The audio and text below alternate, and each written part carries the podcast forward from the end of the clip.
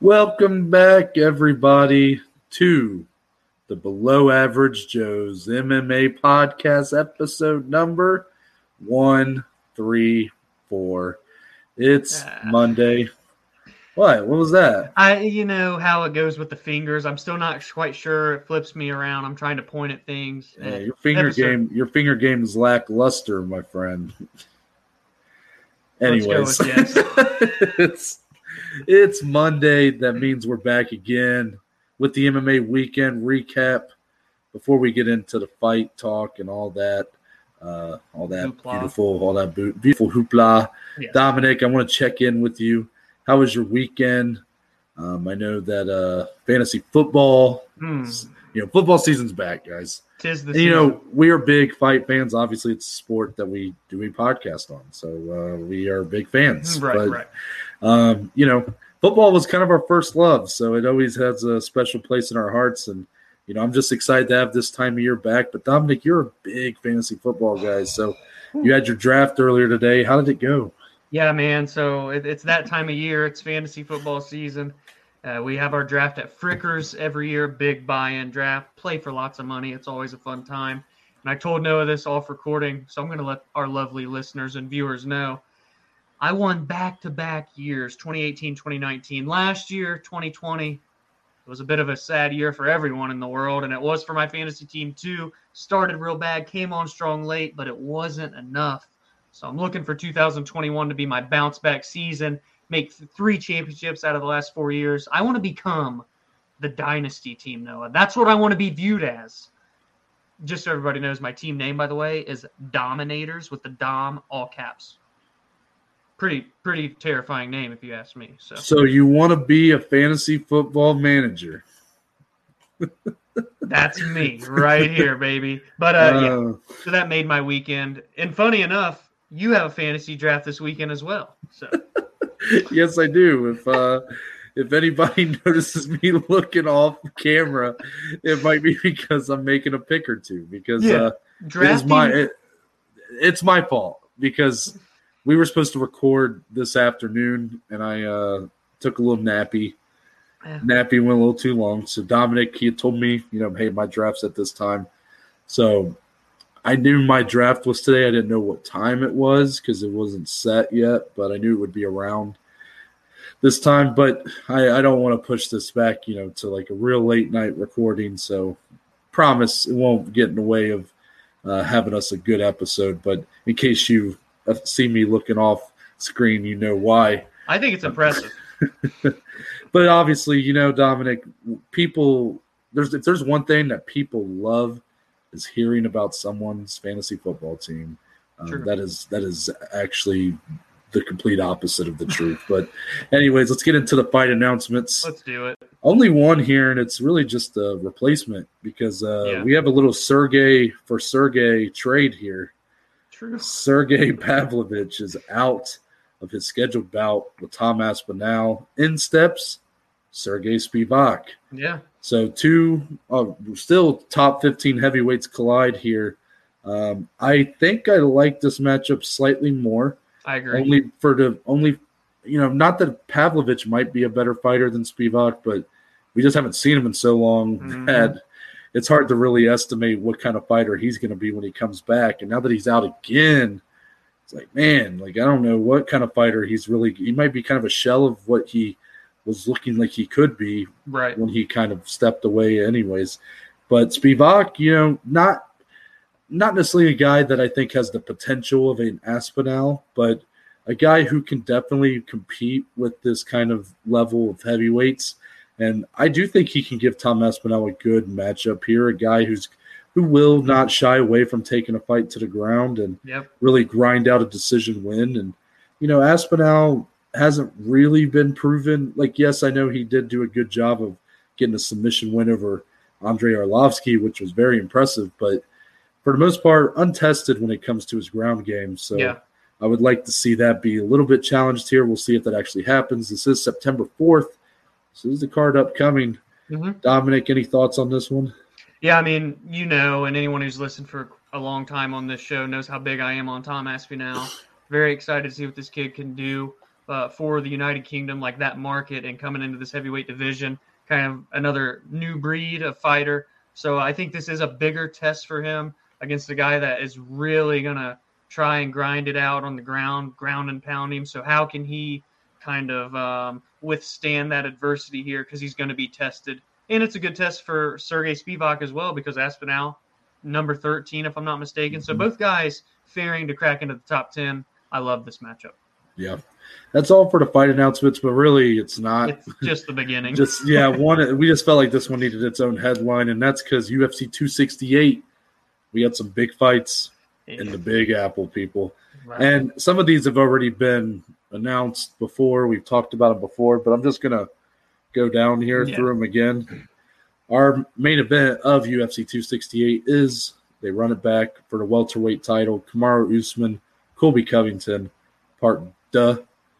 duh, part duh, part dose.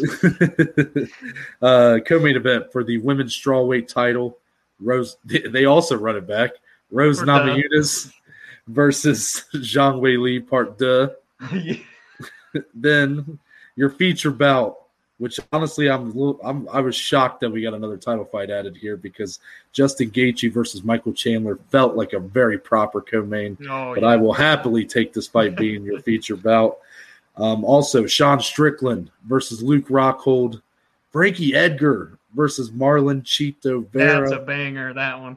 Germaine de Randamie versus Irene Aldana, potentially the next one up for Amanda Nunes after Juliana Pena. Or Yeah. Hold on, let me give Pena her respect. Perhaps the next person up for the winner of Nunes Pena. Let me give her some right. respect. Right. And Al Iaquinta, He's back. everybody's favorite real estate agent, going up Yeah. against the king, Bobby Green. So, a few of these are fight announcements in a sense, and I think we'll start with the co-main event.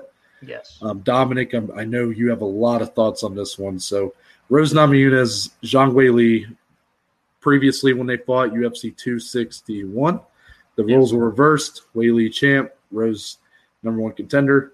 Rose knocked her out with a head kick in about a minute 18 seconds of round number one.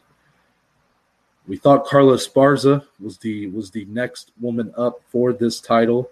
However, Wei Li is given another chance here. So I want you to give your thoughts in the same tone and manner with which you told them to me. Yeah, let me let me go off a bit here, ladies and gentlemen. So, okay.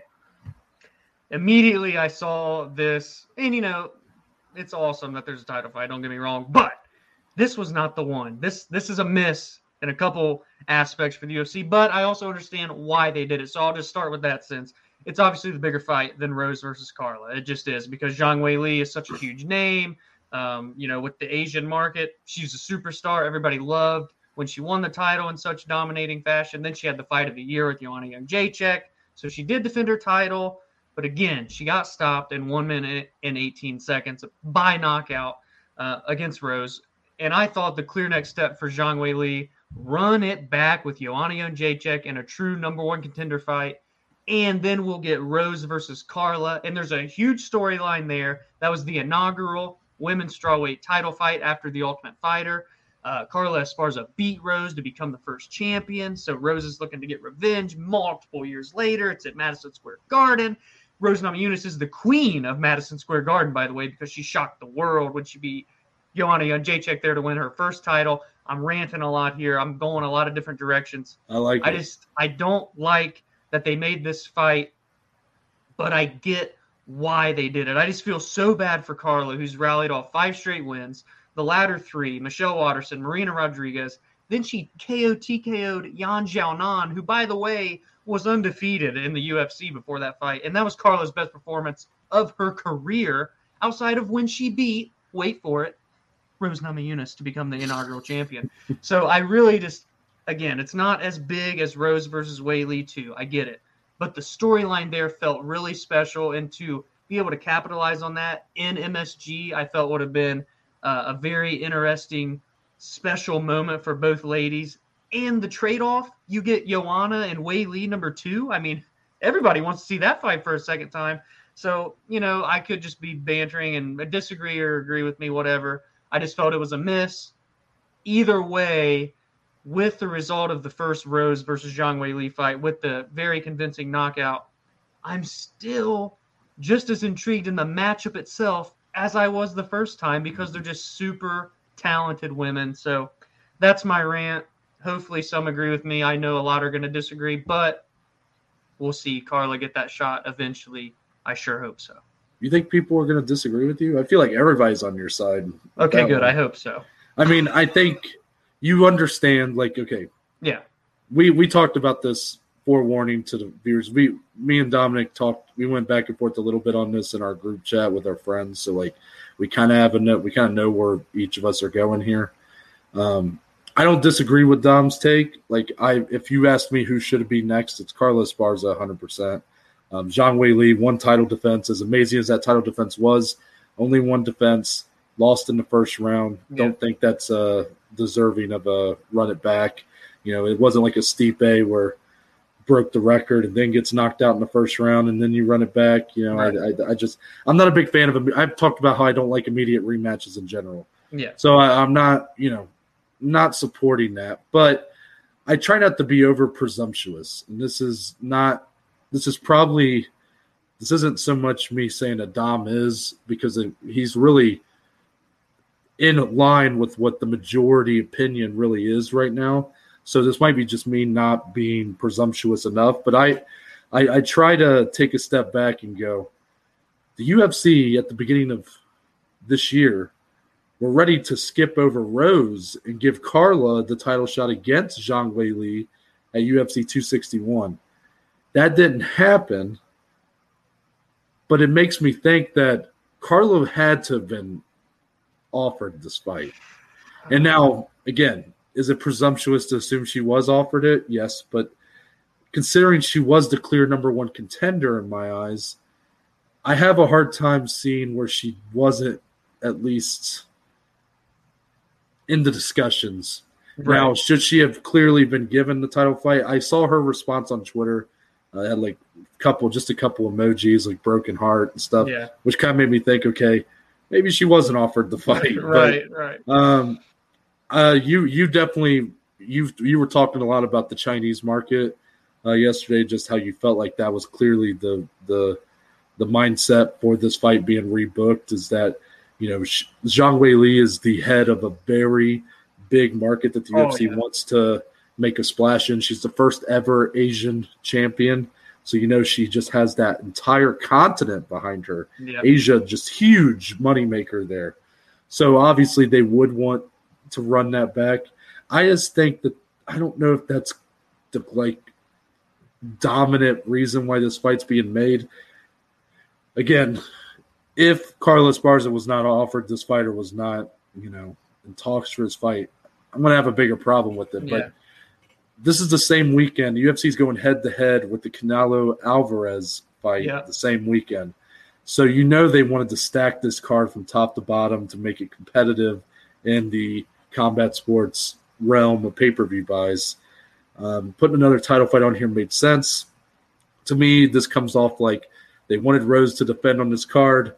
They found a few challengers. Who's ready? Who can step up here? If Carla wasn't ready for it and Zhang Wei Li was, that's a reason that she might have got the fight over her.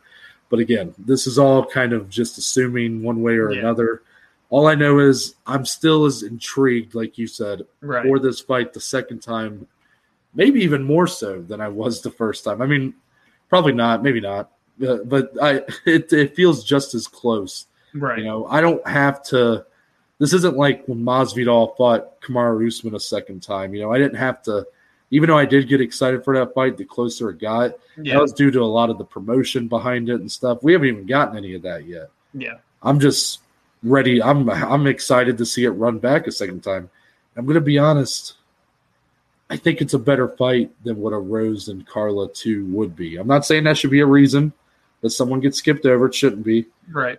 But I can't deny that I have a greater interest in this bout than Rose and Carla too. I know a lot of people a lot of people might disagree with me on that because Carla beat her the first time. But I, I just think Rose has I think Carla's just showed a lot of holes since she won that title. Right. Um, even on this win streak she's been on, she's had three split decision wins, two split decision wins, one majority decision win. Um, yes, the Yan Xiaonan win, big stamp, Mhm. big a big exclamation point on that win streak, and I still think she should be next. But all in all, I'm still excited for this bout. Um, I I will be interested to see, you know, little thing to throw out here now because I want to throw this out here before I want to be the one, to, the first to do Okay. it, Dom Okay.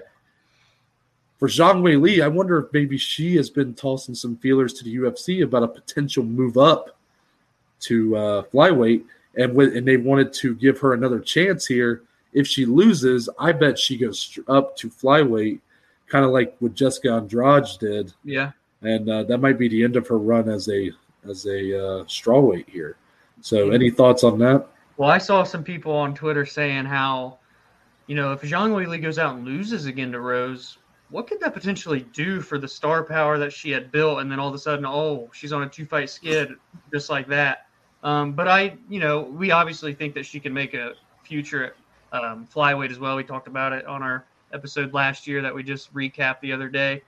And uh, you know, honestly, she could go out and lose to Rose a second time and probably still jump up to flyweight and take on Valentina or take on one fight and then get a title because she really is that big of a name. So I don't think that's out of the realm possibility.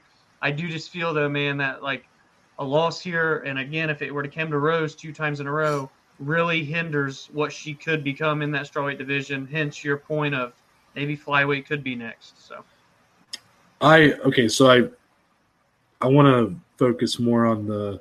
I, I get you're right about that could hinder what she could be as a straw weight, but to the point of kind of a lot of the chatter online, I think MMA's proven that it's not really a sport focused on the losses so much. You know, compared to boxing, you know, even Francis Ngannou lost two fights in a row in very, very poor fashion. I mean, Yeah. he got dominated by Stipe in a title fight, and then had one of the worst fights of all time with Derrick Lewis. You couldn't have two worse losses than those. yeah, And then look at what this guy's come back and still become. You know, the guy's still a star right now. hundred percent. If anything, I mean, he's probably in some way. I, I think he, his, I think his, even though you had that dip during that time, I think his projection as a star is exactly what we thought it would have been when he was knocking out Overeem leading up to that title fight. if not bigger. Stipe. So I think it might be a little overblown to say like what what could that do? We don't really know like mentally like if, if Zhang Wei Li would just you know would mentally this hurt her so much that she couldn't you know have the confidence to really go in there and fight her fight. I don't know. It could. I just I I usually give our fighters. I think I give our fighters more credit than that. That I think that they just I think their mental fortitude is usually a little better than maybe what we would assume. Right. Um, so I, I, I think it might be a little overblown to estimate that like a loss here, what that, how that could hinder her star making prospects. She still is the clear front runner for the Asian market, and there's really not anyone close right now. Yan Xiaonan got, you know, pummeled by Carla Esparza. That set her back. You got Li Jingliang out there who's got Hamzat Chimaev. That's someone potentially, but Yeah. I wouldn't put a lot of eggs in that basket right now. So she's still the clear front runner for this Asian market, and with a fun fight style like she has shown to have, fight of the year already with Joanna. The way she won the title over Andrade was brutal and awesome. And you know, even the fight with Rose, yes, she was on the receiving end of a highlight reel KO, but in some ways, like she's still involved in big moments, which Yeah, I know yeah. again that's weird to say because she was the one that lost, but um, it's just a lot of fighters benefit from that. Go out on your shield, or you know, Or finish people. or yeah, yeah, exactly. So um, a lot of thoughts there. I don't want to, you know, I want to be able to talk a little bit about some of these other announcements, but any final thoughts on that one? no, not on that fight specifically, man.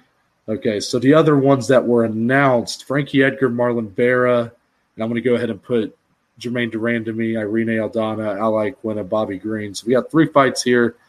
Um, out of these three, you know, is there one that sticks out to you a little more than the others? Is there one? Is there any storylines here that really intrigue you um, going in? I like Edgar Vera. I think that's a really, really fun scrap. for uh, you know Chito to potentially come out uh, against another legend. Obviously, we saw him fall short against Jose Aldo. So how can he fare here against a guy like Frankie Edgar? Can he catapult into the top ten? Can he get the biggest win of his career outside of the win against Sean O'Malley? I guess. Um, but then I mean GDR, Irene Aldana, potential number one contender bout. Can Irene put it all together? Can she make the weight this time and then get a big win over such an elite striker in GDR? And then Al Iaquinta, haven't seen him in a very long time. Bobby Green, he's one of the most active guys we've seen over the past year and a half. So two very opposites going to come in. I think that's a really fun scrap too for those that uh, haven't. We haven't really got to break down Iaquinta now. I think about it on this podcast because mm-hmm. it's been so long. So for yeah. those of you that don't know about him, he's always in some fun scraps, and uh, Bobby Green is too. So that's a fun one with two veterans. Uh, and then I can't even imagine what the rest of the prelims are going to look like. So this card is absolutely bonkers, man. I just kind of went over all three. I guess you can just do the same. yeah, I mean, I won't touch on all of them. Probably. I mean, Edgar Vera is. I, I have told you. I said that's beautiful matchmaking in my yeah. opinion. And there was a lot of rumors it might have been Sean O'Malley and Frankie Edgar next. Yeah. Frankie really wanted that fight, and honestly, that would have been great too. But even though Marlon Vera beat um, Sean O'Malley, I like this matchup for Frankie more yeah. than a matchup with Sean because I feel like a matchup with Sean would be kind of just asking to get put on like a highlight reel. Yeah. Um, you know, and I and I know saying that is a risky because you saw what Frankie did to Yair Rodriguez, but he is not the same fighter even that he was then, let alone when he was like a champion. You know, he's he has regressed, but still a very competitive fighter. You saw what he did with Pedro Munhoz mm-hmm. at the end of last year. Um, what I will say about this fight, though, is that both guys bring similar things to the table. They're they're very high output, very yes. uh, technical fighters. They are very durable. Um, so that's what that's the interesting matchup for me. I think that could be a war of a fight, um, and that's going to be the one. That's the fight that's opening that card, I believe, on the on the pay per view side. So that's pretty awesome. Um, de Randamie Aldana, that does have a lot of stakes to it, considering you could be looking at the next challenger for the winner of Nunes Pena. We give right. Pena her respect. Um, Iaquinta Green, uh, that's just like a fight for the fans, in my opinion. Um, not a ton of stakes, especially because Iaquinta's fallen out yeah. at the top 15. And there is a cicada just I hear that making some. I don't know if it's. I don't know what it's doing out there, but it needs to shut the hell up right now. Yeah. He's just very interested in the UFC 268 card. Clearly, he shut, he shut, up. So I guess uh, there you go. Uh, but Iaquinta Green, that's a fight like for the fans. You know, yeah. just two guys that people have loved for a long time, have been in a lot of good fights, just being matched up against each other. Think of like a Donald Cerrone, Anthony Pettis type yeah. fight. And um, you know, I'm looking forward to it. I'm glad to see Ragin' Al back. Haven't seen him in a long time, so that one should be a lot of fun. Moving on from there, unless you wanted to.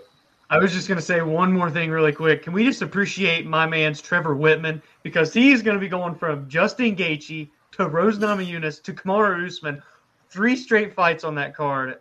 Wow, this dude already is one of the best coaches out there, and if he gets three winners on the same night, his main three staples, that's going to be quite impressive. I just wanted to give Trevor Wittman a shout out real quick. Agreed. So moving on from there, PFL playoffs week three. Dominic, this this was this this cut this card kind of ended up living up to what I think we said going in. Very competitive bouts from top yeah. to bottom. We did have one unfortunate ending, um, but what I guess was your big takeaways here? Um, all in all, the main event I thought lived up to my expectations with Movlid Khaybulaev. Ended up getting that split decision when blasphemous, unbelievable. I don't know why it was a split, but uh, yeah, Brendan Loughnane, Loughnane getting a lot of the airtime going in here, getting a lot of the camera time, and deservedly so. This was a guy who had been on Dana White's Tuesday Night Contender, got passed up even though he won his bout, yep. and comes into the PFL here and was really looking to make a big statement. But Movlid, I said I really like this guy, undefeated coming in, remains undefeated really showing that Dagestani like grappling, and I love it. Mm-hmm. Um, so I'm very excited to see him going up against Chris Wade. So yeah. Bubba Jenkins getting a tough loss. Dominic, I know that one's got to hurt a little bit. Um, but really, besides that, I mean, my takeaways were more on that side of the bracket. You know, if you Yeah. go to the light heavyweight division, Antonio Carlos Jr. Um, I thought looked good. Um, again, I I think he should win this thing, and probably that might even be more the case because um, Martin Hamlet and Cezar Ferreira didn't really have much of a fight. Yeah. So I, I definitely look at him as the favorite right now, and he he performed up to that, I would say. So I'm going to let you take over and give your thoughts, kind of where where your head is for these Uh, fights. Yeah, so I mean, Movlid looked very dominant against an ultra impressive uh, Brendan uh. The split decision is crazy. That's again judging in multiple straight PFL events where someone almost loses a chance at a million dollars due to poor judging. That was just unbelievable. I was sitting here watching them right here in my bed, and I'm, and they said, uh, you know, they said Movlid's name, and I'm like, wait, so that means we're about to have a split decision. I, it was just crazy to me. I thought it was a clear three one, if not a clear two one at the bare minimum. But there's no way you could say Brendan won that fight. And he did have fun moments, and he fought well off of his back, but it was just you know not enough. But I digress. Movlid ultimately got the win regardless. Uh, undefeated. Him and Chris Wade, I think, is a very fun grapple heavy fight. Uh, Chris Wade looked really good against Bubba Jenkins, kept an insane pace, looked for submissions, had good ground and pound, and ultimately controlled him for three full rounds. So I thought he looked very good. That's going to be a very, very enticing matchup for the uh, featherweight championship. And then, of course, Antonio Carlos Jr. did have a bit of a fun scrap with Emiliano Sordi. It was back and forth, uh, but he did ultimately just look to be the better fighter in there. And now, like you said, with Martin Hamlet getting that TKO, but Cezar Ferreira's kind of pulled his hammy, I guess is what it looked like to me. After he had thrown a leg kick, it just tightened up on him. He collapsed down. Martin go, went in for the ground and pound TKO, but uh, it was 13 seconds. I mean, we didn't get to see anything from him. It, to Mar- Martin's credit, he's going to be the fresher fighter. I mean, he took no damage, whereas Antonio Carlos Jr. was in a three-round war. Uh, so it could be a fun, um, a fun finals for the million dollars in the championship. But I think really Movlid and Chris Wade, that's a very, very enticing grappling matchup for the championship. It is, but I got to ride with Movlid. Oh, it's, you it's your that. turn to. Who should know a draft, everyone? Well, I guess Of when they're course, listening, I was about to take drafted. I was about to take DK Metcalf, and of course he gets picked right before I go. No, So uh. Jonathan Taylor's available with my second pick. He's the top ten. he got with- picked right before me today, and I was pissed. but he's but he's sharing the backfield with Marlon Mack. I'm not I'm not super. I think you do it, Noah. I like Najee Harris. Oh, I would do Harris over Jonathan Taylor. Yeah, we got Antonio Gibson on here. Calvin Ridley's on here as well. That's my guy. Um, Joe Mixon, shout out to the boy. But yeah, uh, I probably also not. Drafted Joe Mixon. I'm probably going to take Najee Harris here with my second pick. I'm just glad people can really live in. This I'm upset. moment. I want to kind of I want to turn my volume off. I felt bad about that because I was like not ready to move on because People I are going to think, wait, did my podcast just change to Adam Schefter or something? yeah. Um, final thoughts on the PFL being I'm riding with Movlid Khaybulaev to the end here. I, I really thought his toughest fight was here with Brendan Loughnane. And, you know, Loughnane gave it his all, but I, this was just a, a, a performance that really showed me how good Movlid is. And, you know, Chris Wade might get under, you know, a little overlooked in this matchup. He was going up against a very popular PFL fighter, Bubba Jenkins, you know. Yeah. We didn't even really, I don't even know if we mentioned his name, Chris Wade, on Friday's episode. So- not, not as much as we are now. And I, I, I say these things a lot to like, but it's not really to make us feel bad. It's just that's that's what it is going in. Right. Bubba Jenkins kind of was the guy going in here. yeah. So all in all, I thought it was a good week of playoffs for the PFL. It's fucking bug, dude. I'm just It's all right. It- it's a uh, really interesting episode here, audio wise. so let's move on to the UFC Saturday night.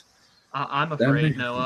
That, that main event, man. Giga Chikadze getting to round 30 TKO over Edson Barboza.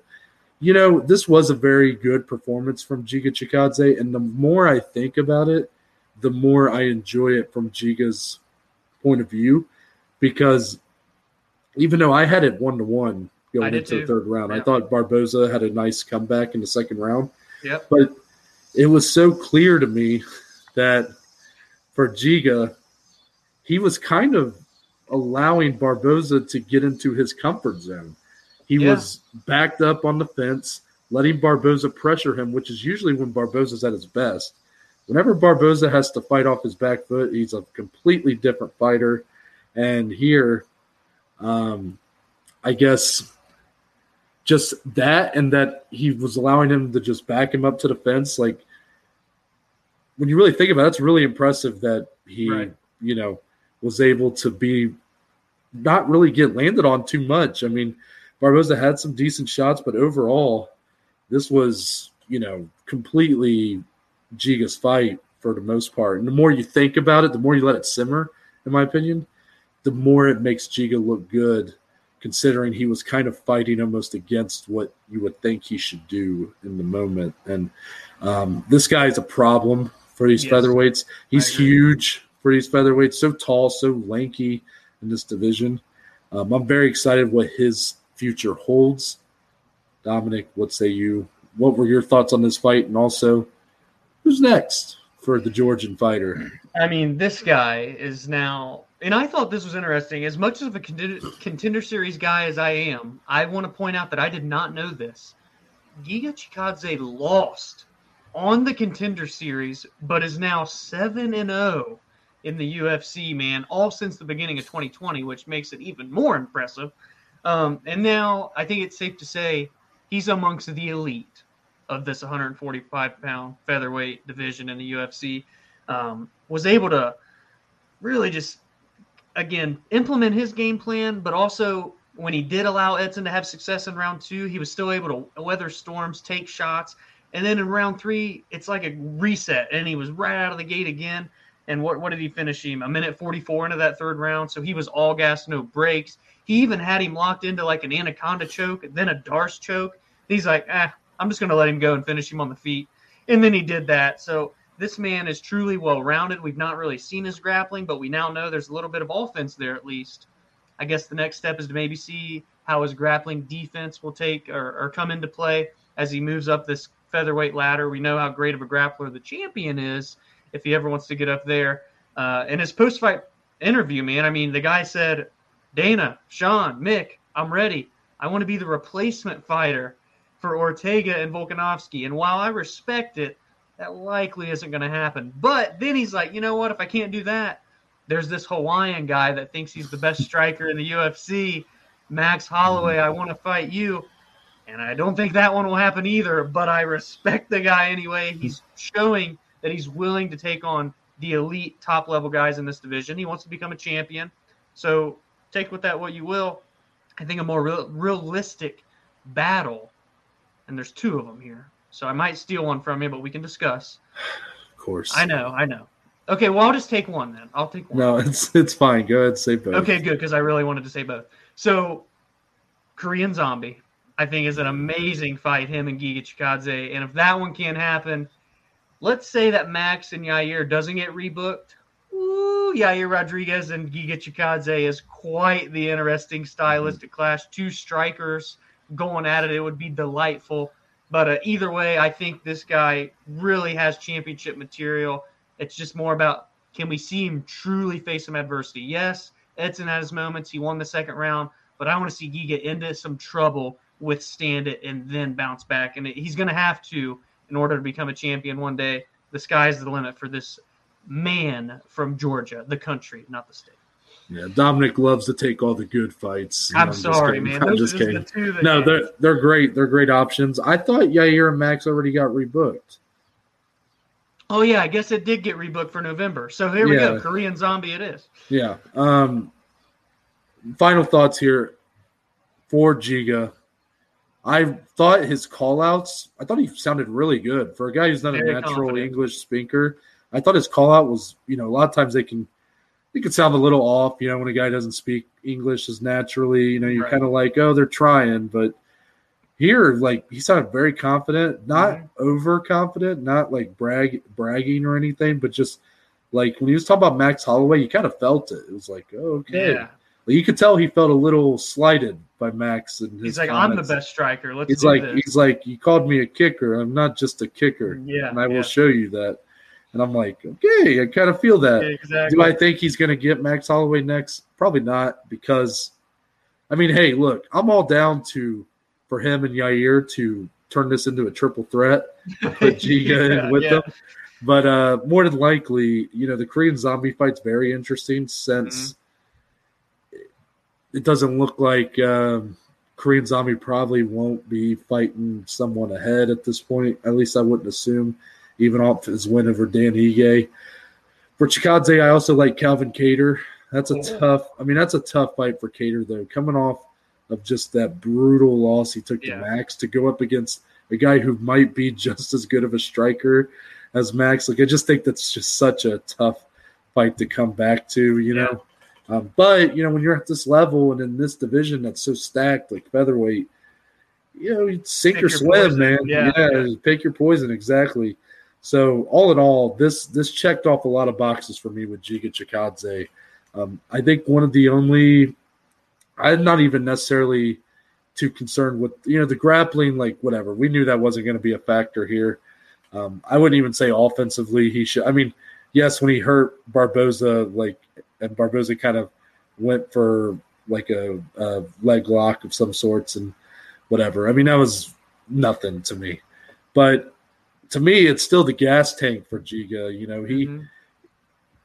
the second round he showed to be slowing down a little bit, and Barboza did start catching him more because that was the big factor in the first round where Barboza just couldn't catch Giga. He was Yeah. he was just a bit slower. So Chikadze was completely just able to move laterally and really just stay out of range.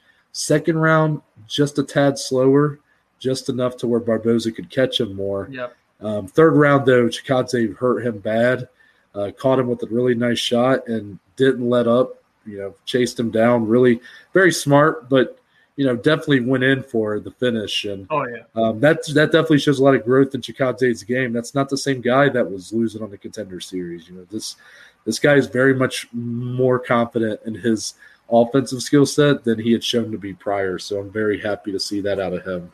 Well Um, said. Following that, our kind of double co-main event, as I've been calling it here, uh, we saw back-to-back fights to crown Ultimate Fighter season winners for the bantamweights and the middleweights. Dominic, I really enjoyed seeing the hype videos beforehand, so it kind of gave me an idea of who these guys were and stuff going in. Brian Battle gets the sub over Gilbert Urbina. Shout out Ohio boy Gilbert. Didn't know that going in, so that was kind of cool. Round two, two minutes, 15 seconds. And then Ricky Turcios and This man. Brady Hiestand fight to a split decision that Ricky gets the nod in. Fight of the night for sure. Oh yeah. Um, so, what were your takeaways here? Was this kind of how you expected these fights to go? Did anything stand out to you that maybe you didn't expect uh, as someone who has watched the whole season? Yeah, so I'll just start with the middleweights. Gilbert Urbina came out like a rocket, man. Attacked Brian Battle early, nearly got a finish. Brian Battle fought four minutes in the first round with no mouthpiece because they couldn't find it. It bounced out out of the cage, came back into the cage. I don't really know what happened to that damn mouthpiece. But Gilbert Urbina looked great. The problem was he came in on 10 days' notice. You knew he has to start fast, and if he can't get that finish, what's going to happen? And we saw what happened. Brian Battle submits him in the second round. Um, I had actually anticipated a submission from Brian. He come, came off of a submission against Andre Petroski, who had also fought on this card uh, back in the semifinals of TUF. And Brian is just so long, so rangy, good on the feet, but underrated as crap on the ground. And he showed it here. Had a very nice submission win, uh, and he's the middleweight uh, TUF winner for the bantamweights. This fight was unfreaking believable, man. The grappling, the pace, the all-out slugfest on the feet. I mean, Ricky Turcios uh, gets the win ultimately and becomes the Ultimate Fighter. But Brady Hiestand, I don't doubt for a second that we won't see him in the UFC because he just showed ultimate heart. The guy's only 22 years old. Like I mentioned on Friday, he trains with Julianna Peña, Michael Chiesa, so he's in a great camp. They're molding him into being a future contender. Uh, but the night belongs to Ricky Turcios. What an interesting character that he is. The modern day Diego Sanchez. I said that on Friday too. His post fight press conference was so just inspiring to young children that want to Mhm. Become fighters and do big things. He's preaching world peace, and he's just such a laid back, relaxed guy. in his post fight press conference, he's singing the Eagles song. I forget what song it was. It might have been Hotel California. I don't remember. But he was just vibing. This man is a whole mood. So I love everything about uh, pretty Ricky Turcios. This dude is going to be in some very fun fights in the future. What a great night to cap off the return of the Ultimate Fighter with two great uh, finale fights. Yeah, completely agree. For Brian Battle, um, I really thought it would be pretty much one way traffic for him here. This is this is again, I didn't watch the show. This is just kind of my thoughts going in. Battle, very interestingly, was the final pick of Team Volkanovski. Or a la team, Kelvin Gastelum. Yeah, yeah so, um, so the show that he had been kind of the dominant force for that team in their middleweight division was pretty cool. Uh, actually, Andre Petroski, uh, the guy who was like the first pick for Team Ortega from that division, was on this main card, had a win yep. as well. So kind of interesting that he was on this card as well. Um, but Brian Battle, Gilbert Urbina, I thought, you know, since Urbina wasn't the the opponent that we were supposed to have here. I thought there was a chance that it would just be kind of one way traffic. But Gilbert early stunned Brian, took him down with some really nice, powerful takedowns. Yeah. But wasn't quite able to get the job done. Once Battle got his wits about him, he was able to, yes, here comes the pun, battle back. I love it. And, you know, getting that submission win in the fashion he did was very impressive. Sorry, guys, my microphone just fell off my desk. We're good. But obviously, the big winner of the night, Ricky Turcios, and really Brady Hiestand. 22 years old is Brady. Um, that that that guy's got a bright future too. But Ricky, I mean, modern day Diego Sanchez, oh, yeah. correct. This guy is such a character, but came in looking for war, and war he got. Mm-hmm. And against a guy like Hiestand, who, you know, when you broke down this fight, Dominic, and I'm not saying this to like, I don't know, act like you were wrong or something, but just to show that I think Hiestand overperformed here was that you gave Hiestand the the advantage in the grappling, and um, Turcios the advantage in the striking, but also mentioned that Turcios is very slick in his transitions off the ground. Right. Which kind of in my head told me that Ricky should be the favorite going in here. I'm sure he was. But I think Brady showed a lot on the feet too. He did, 100%. That you know went to war, and for a lot of those grapplers, you know, sometimes they can't take the punch that you know you would think they could. It's just not in there. It's not natural to them. When uh, if you have that wrestling background, it's not natural to get punched in the face. But for Brady, he stood and traded, oh, and it, was uh, it was awesome. I mean, also let me. I, I meant to do this at the beginning. Fuck Spectrum for that fight as well, because hmm. mm-hmm. I was watching it and like halfway through the second round, cuts out, yeah. goes black. I was right when the you. fight was like really picking up, and I'm like, what? What the? yeah. I'm like fumbling the, the remote in my hands, and then I immediately was like, had the light bulb go off. Spectrum. It's like Drake and Josh going like yeah, Megan. Yeah, yeah. So I run out there, literally running in my skippies, in my, and unplug the router, plug it back in, come in, fight's over. Oh man! So I had to rewind it at the end of the night, watch it back, and hey, man, that fight was awesome. So oh, I was happy to watch it. But yeah, shout out to those two guys. I, will be excited to see where they go from here, especially Ricky Turcios, I believe. Oh yeah. Let's get into the rest. Really, this one could have been a headline itself. Daniel Rodriguez gets the unanimous decision win over Kevin Lee. Told y'all. Yeah, he called it, man.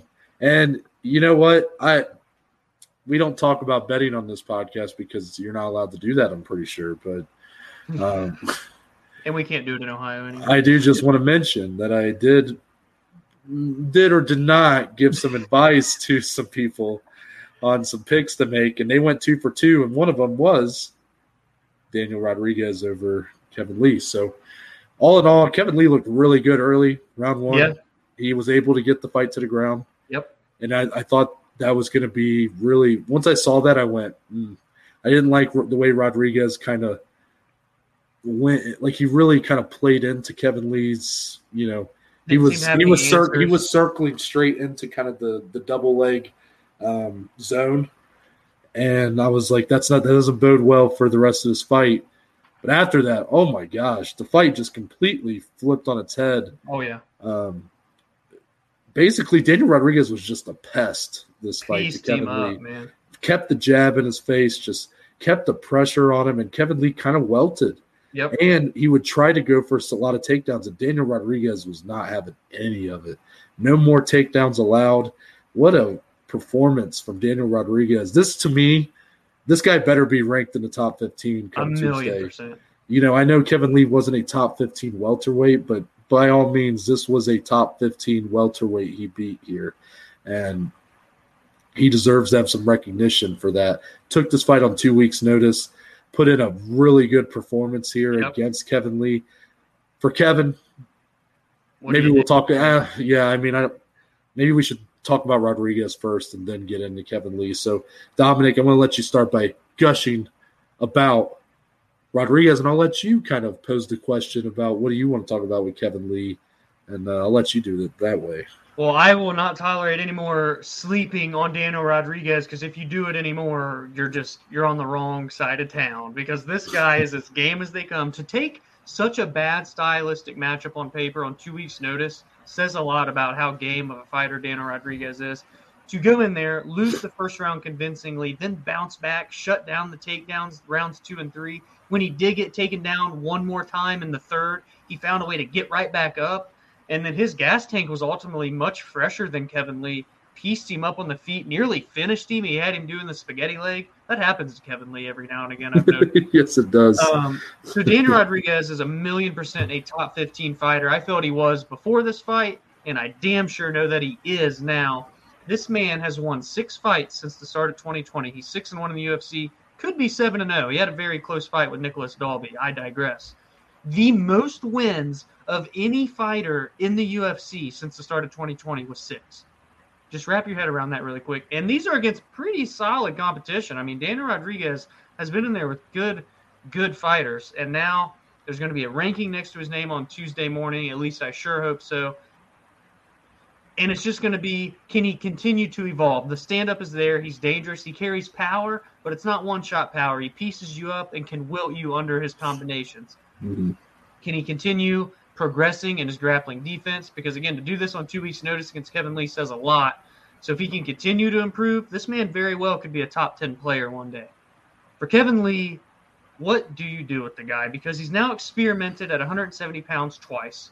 He's fell short both times, both relatively convincingly. I mean, he lost via sub to RDA. This was a decision, and he did win a round, but rounds two and three really weren't all that close, in my opinion, outside of the Mhm. one extra takedown he had in the third. But can he even get down to 155 anymore? Because I always have felt, and I said this on Friday, that he does have top 10 talent and potential, but it can never all be put together. And it shows again here. And now he's at this weird crossroads where can he make a career for himself at 170? Can he get down to 155 anymore? Because he's had weight cutting issues there before. And then here you are, on, now you're on a two fight skid to add on top of that. Lost four of his last six, I think, in total. If I, you know, three of the last five, something like that, you get my point. So uh, it really is a hard question that I don't really know the answer to, but I'm just posing it because all the other MMA people are too. What to do with Kevin Lee? I, I really don't know because the potential and the talent is there, but I just don't know if he can put it all together, man, to make a run. Yeah, this is this is a very tough question for me because Kevin Lee didn't look bad in this fight. You know, this mm-hmm. in my opinion, Daniel Rodriguez is better than he's been kind of given credit for. You know, guy kind of came out of nowhere in a lot of ways. Oh yeah. 34 years old, wasn't expected to really make the impact he has already. So I don't know how far Daniel Rodriguez will go. I don't know where his ceiling is, but it's definitely higher than I thought it was before this fight. Mhm. And I think that's that says something, but also for Kevin Lee, this is a guy that people were really looking at as like a potential future champion for a long time. And when you have those kind of expectations and really had fed into those expectations, I mean, he talked the talk. Oh yeah. Unfortunately, he just hasn't been able to walk the walk in some of these bouts. I mean, in a lot of ways, his talking's what kind of got him to the dance. It's what got him some of his fights. The fight with Michael Chiesa was a bigger fight because of you know, don't you talk about my mom and all Yeah, that yeah. stuff. Um, and then he won.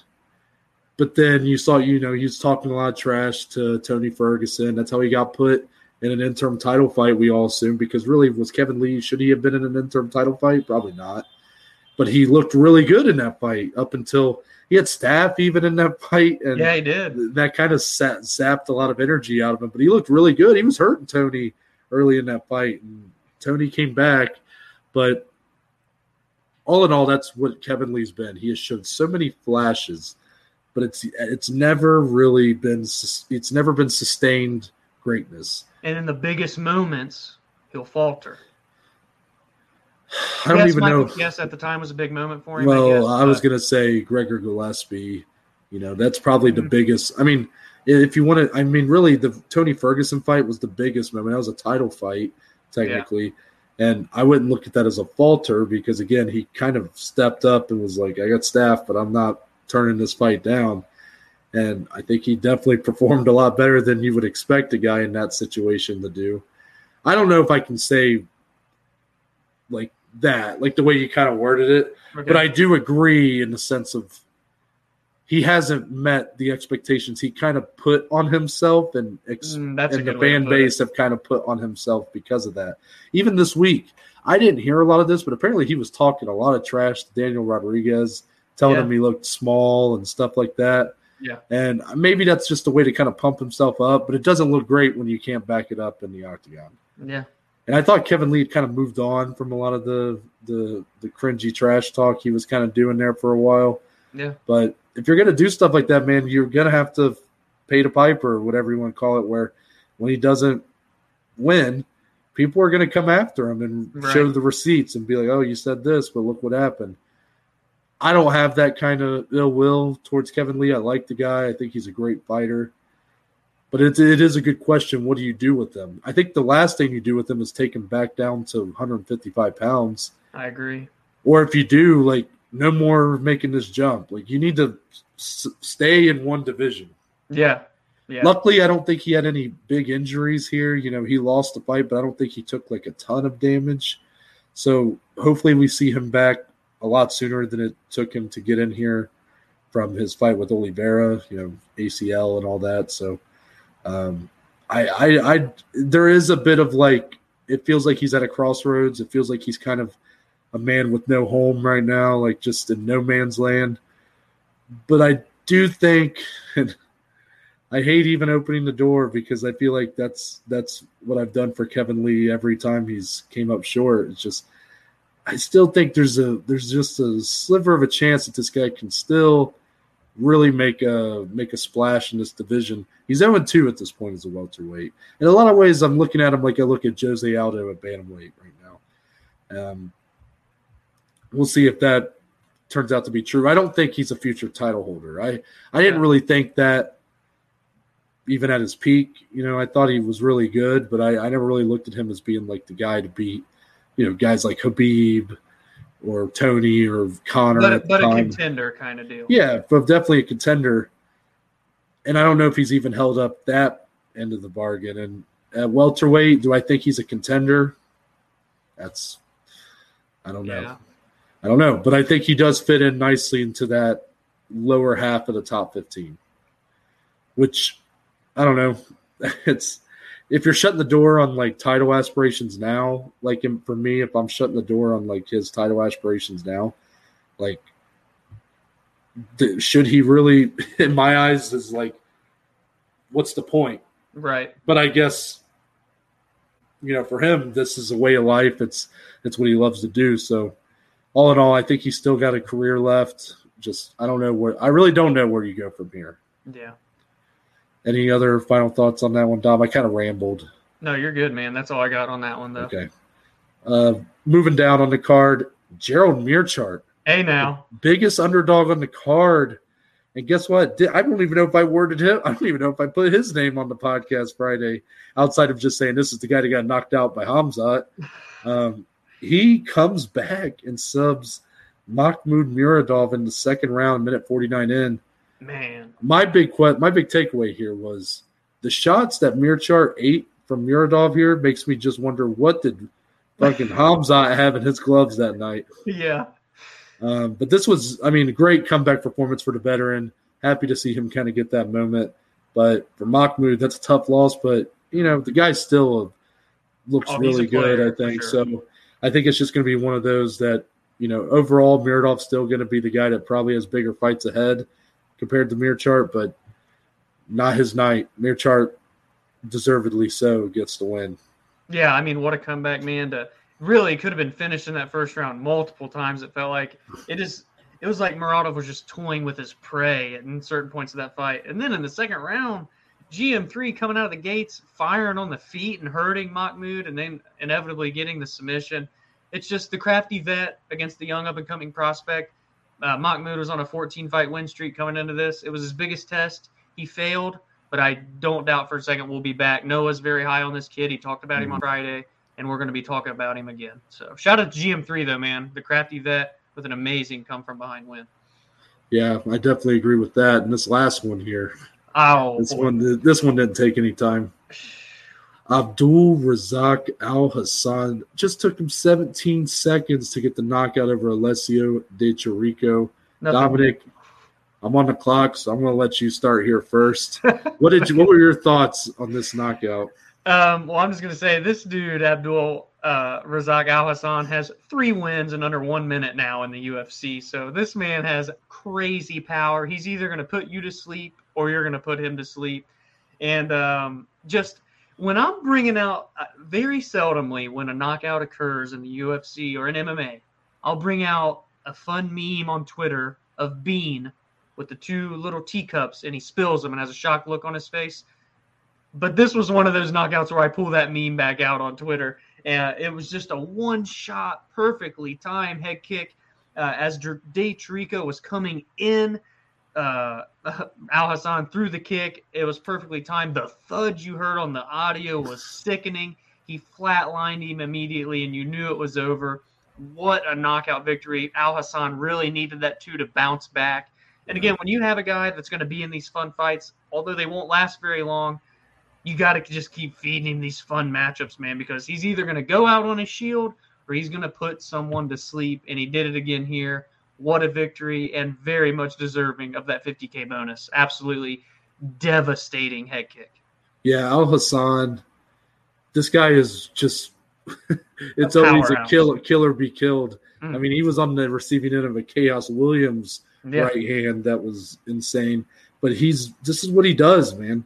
You know his his comeback. He had a long layoff, had a lot of legal issues that, thankfully for his sake, you know, seemed to have been resolved, and he kind of cleared of any wrongdoing. But um, all in all, his comeback since then, he's been zero and three. Yeah. But here, man, I mean, going up against Di Chirico, who was coming off his biggest moment of his UFC career, gets the head kick knockout of Joaquin Yeah. Buckley. But, you know, both guys still felt like they needed this win. Both very floundering, you know, in, in this division. And to come out and make the statement like that, Mhm. that's going to keep Alhassan around for a little bit longer. He made weight, I believe, this time. Yep. That's been a problem for him. I think he had missed weight two of his three fights in his return. So um, I'm at least happy to see that for him. But I don't really, I mean, there's not a ton to like take away from here. But all in all, I mean, it was the knockout. This could be a knockout of the year contender. It is a very stacked lineup Yeah, for this year. So I don't know if it'll make it. But I mean, the shin on the shin, that was Oh, all it shit. was bad, man. It Yeah, bad. that was that was nasty. I wish the cameras would have caught it a little better live. yeah. The camera was transitioning right as he threw it, so you had to kind of wait for the other angle to come out later to get a good look at it, or the replays, I should say. But um, yeah, good win for him, and you know, they, this is a fight I felt like we should have talked about Friday. Like I kind of felt it a little bit. We didn't, but now we get to talk about it here because look at that. Look at that. Look at this. Anyway. but that's uh that's gonna wrap it up for this MMA weekend recap. It's been an interesting episode, Dominic, but A lot has went on, but we sure did survive it. No, I I made it through about eight or nine rounds of fantasy drafting. How's the team Um, looking? Let the audience know before you sign off. Yeah, because they all care so much about my fantasy team. Uh, I would say we're looking pretty good, guys. Fair. I'd like to think that recording this podcast while drafting has made my team better. there you go. But a lot's happened. We've had cicadas out there singing in the in the night sky. My mic fell off the desk. Uh, Your mic fell off the desk. Um, you know, it's just been one of those one of those days. and that's why we're called the below average Joes. Hey, that's why we picked the name. yeah, Y'all baby. never better have expectations for us. no, I'm just kidding. But uh, appreciate the support as always. Um, this this once again, I'm going to plug it. Two episode week, but Yeah, it's a fun week though. it's kind of a three episode week in a way because Friday we have two episodes coming to you. What? two. Hmm. We have our normal MMA weekend preview, and then I we are making our first ever appearance on another podcast. That being our good friends over at the Barely Critical Movie Review podcast. Um, they each episode they essentially review one movie. A lot of times it's just a very they've usually picked just a very random movie. That's kind of their their point. Their whole point is to try to find the best movie of all time. Yes. And uh, we're going to try to help them. We'll be on episode 12 going over the Kevin James classic, Here Comes the Boom. So we get to talk about an MMA movie on there. I watched it on Friday. I know Dominic hasn't watched it yet, but oh, I'm ready. um, I, you know, interesting movie to say the least, and I'm excited to talk about it. So that'll be coming out on Friday as well. Um, Dominic is going to, you know, as he always does with the social medias, he will be plugging that. I'm sure everywhere. I'll make sure to plug it on a lot of mine too. oh yeah. And um, yeah, it's going to be a really fun week. I'm very excited to go over there. Uh, Trevor and Luke, great guys, and they do have a really good podcast. So please go show them some support Yeah. uh, because they just they started a little bit more recently. So I'd love to see them, you know, maybe get a few subscribers from us. I don't know. I don't know. 100%. Get on over there. Yeah. So uh, go support them. You can also listen to the audio version on Spotify. So look it up there as well. But until then, Dominic, tell the good people where they can find you on social media. Find me on Twitter, on Instagram at dslee14. Find our podcast on Twitter, on Instagram at BAJ underscore MMA podcast. And as Noah mentioned, go show the Barely Critical Movie Review podcast some love this week. We're going to be hinting at it. Well, I guess it's not really hints because you guys know it's coming. But we're going to have a fun episode with them talking MMA and movies. What a collab it's going to be. Go show them some support, get their numbers bumped up, and we're going to bring a banger of an episode on Friday. I love it. And for me, Twitter, Instagram at ntbaker underscore. If you go to the link in my bio, it will Yes. take you to the Linktree, Okay. which contains a list of links Ah. to all the platforms the podcast is on, along with social media platforms. So that includes the Twitter, the Instagram. I had to think about it. and Spotify, Google, and Apple Podcasts. It's all on there, baby. And there's a couple links for today's sponsor, Anchor. Shout out to Anchor, as always. Shout out. Um, leave it a voice message. Do it.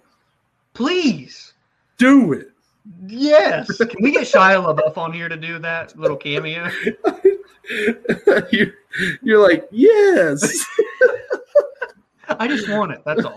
I want one a Um, week. Is that too much to ask? One gonna- voice message a week. Listeners, viewers, the Joey community, step up your game. Dude, I'm gonna cry. Well, Yeah, because I just want I want our viewers to send in questions so bad I'm gonna cry. yeah, your guys are. Do you want us to cry on air? Is that what it's going to take? Because I can do it, maybe.